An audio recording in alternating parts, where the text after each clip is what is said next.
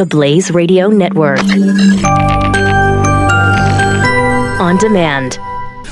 Glenn Beck. The Blaze Radio Network. So, do you remember when, oh, I don't even know how many years ago, when the world was very, very young, sometime in the 90s, when uh, Bart Simpson said, Eat my shorts! And people went crazy and said, Oh my gosh, eat my shorts. You can't have a young gentleman on television saying, Eat my shorts, showing disrespect to his father. And then his father, Why, you little. And that's just going to coarsen our society. And remember, we were told by Hollywood to shut up. Well, I would just like to say, I don't think it's Simpsons related, but have you noticed the coarseness of society? Hmm. Eat my shorts is really not a big deal now.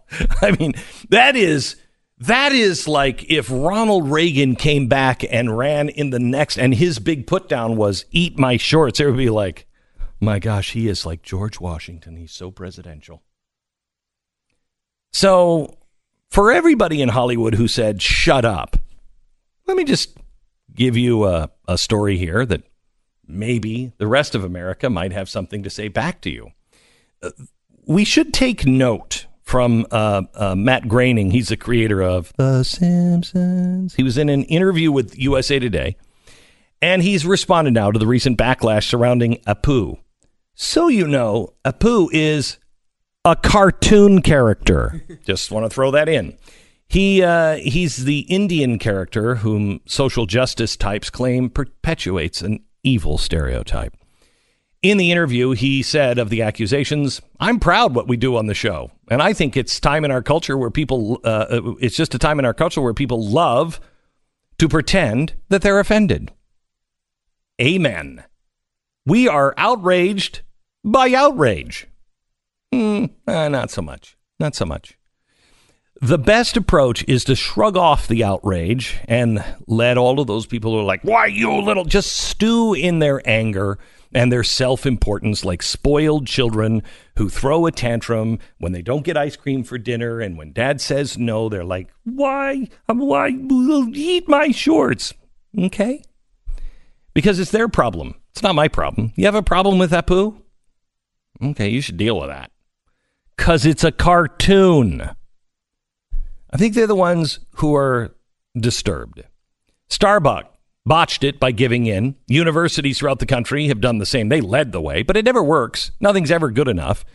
Apu has been the mainstay on the show for decades. His identity has only become a problem after a documentary filmmaker whose name I'm not going to try to pronounce because I believe that that would be cultural appropriation made an entire film accusing the show of racial stereotyping.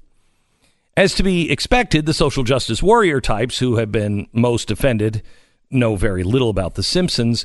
Uh, otherwise, they would uh, see the cultural richness that the character Apu has given over the years. Wouldn't you say, Stu, as you watch it from your armchair and Yeah. you study it, its cultural richness? It certainly is. Yes. Um, he struggled with a few issues. I feel bad for Apu. He's by far one of the most nuanced characters on the show, and that's saying something for a cartoon character. But that's not good enough for social justice warriors. They're arguing that it's a cultural po- appropriation to use a white actor to voice Apu. Now, this is Hank Azaria, one of the most impressive voice actors of our time. You know, it's like saying Mel Blanc. Yeah, how dare him do a Tasmanian devil? He's not from Tasmania. That's cultural appropriation too. It- it is. Once an Indian actor would replace Azaria, they would argue that Apu character needs a name change because Apu, please, and maybe a different backstory and a new job. Notice that all these notions themselves are premised on stereotypes. Once again, the progressives are signaling virtue for the community rather than their own.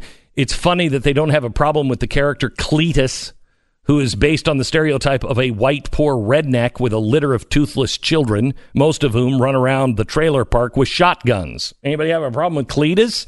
No, because I think it's funny. Why? Because it's a cartoon. How about the Scottish stereotype used with groundskeeper Willie? Or the stereotypes of the police, you know, the oversized donut eating Chief Wiggum. Or politicians like the corrupt womanizing Mayor Quimby. Ever notice that? Uh, Are you saying all corrupt politicians sound like the Kennedys? The Fat Tony character. Oh my gosh, the stereotypes about organized crime. Grandma Simpson, uh, or Grandpa Simpson, is an ageist. Uh, Marge Simpson's status as a housewife perpetuates outdated general roles. How dare them?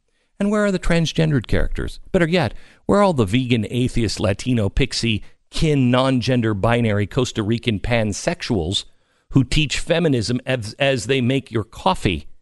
Where are all those characters? By the way, anybody notice that the only real progressive and non funny one on the show is Lisa? So wait, the progressive is the smart one. That's not funny. I can't wait to watch The Simpsons when it's just Lisa lecturing us on how we have to live. Oh, get rid of all those other nonsensical que- uh, characters. Let's just have Lisa. If she was just black. The message is clear. Buckling to demands and outrage only increase the demands and intensifies the outrage. What we've learned is that social justice warriors never get enough. And Matt Groening did the right thing by not bowing to their bullying. If they'd gotten their way with Apu, they would have gutted every cartoon they could ever get their their hands on.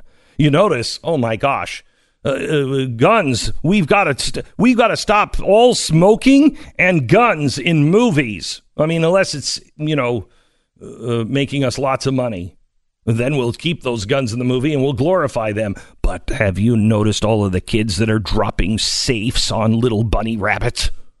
No, I really haven't.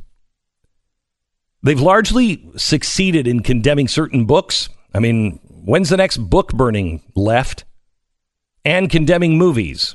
Mm, They're doing it now to Kanye West. He's hard to stick up for. But doesn't he have a right to his opinion? By the way, burning books, banning movies, destroying people, that kind of sounds familiar historically speaking, doesn't it? Glenn Beck. The Blaze Radio Network.